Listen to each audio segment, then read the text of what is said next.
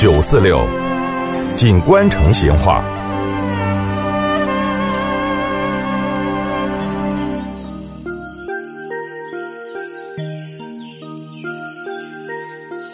听众朋友，在我们成都陕西街上的陕西会馆的对门子，有一条小巷巷儿，叫仁义巷儿。哎，你不要小看这条巷巷儿小哦，但是它蕴含的意义那是不平凡的。这个嘛，还要从一个故事来摆起。据说仁义巷儿以前嘛叫狮子巷儿，明代嘉庆年间，这儿住了两家一墙之隔的禁令。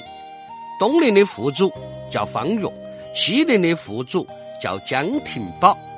那么这两个人都是嘉庆丙辰年间的同科的进士，后来嘛又各自担当了地方的大官。方岳在江浙做参政，这个江廷宝呢在陕西当布政使参议。有一年的春天，这个方家的子弟要建房要修院。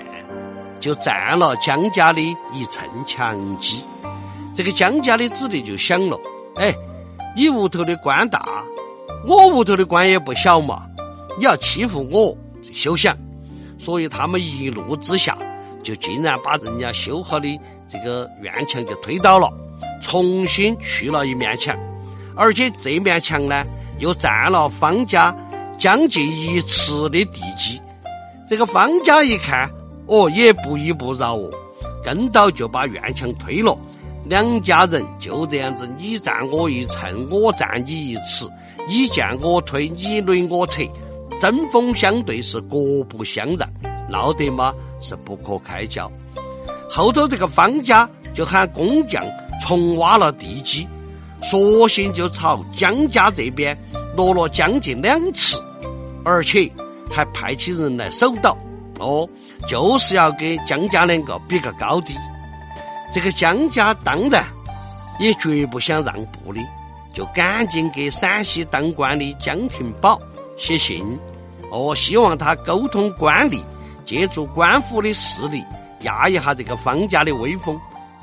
没得好久嘛，江家就收到了江廷宝的回信，信上没有说其他的，只有一行诗，哦。咋个写的呢？千里传书为一墙，让他一尺又何妨？万里长城今犹在，不见当年秦始皇。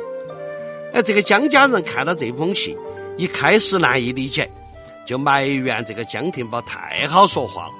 但是他们反反复复的琢磨了好多天过后，终于领悟到了江廷宝的良苦用心。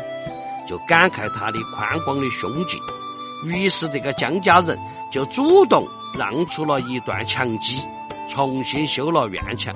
哎，那边方家的看到江家的都主动的朝自己那儿后头退，哎，就很惊奇。结果后头等他们晓得了这个江廷宝的事过后，这个内心嘛，说句老实话，哦，也主动了。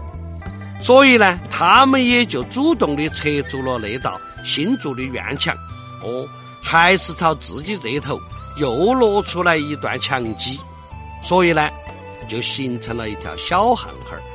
据说这条小巷之前跟紧邻的另外一条巷子并不相通，但是有了两家各自让出的那块地过后，两条巷口就贯通了。从此嘛，这儿附近的居民的来往就方便多了。街坊邻居都夸方江两家是仁义之家。哎，结果嘛，这个龙门阵官府听到了，哦，就专门打造了一块横匾挂到巷子的街口上，上头写的啥子呢？写了三个字“仁义巷”，哦，用来表彰两家的义举。从此，这个狮子号就改名。叫了仁义号。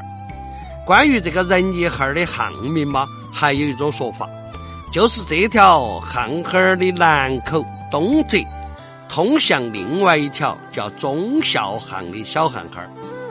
那么民国时期，警察局以忠孝仁义为词，就把这边这条巷巷改名叫了仁义号儿。不管是哪种说法哈，这条巷巷儿的名字都是我们中华民族传统文化精神的延续。好，仁义号的龙门阵今天就摆到这儿，再会。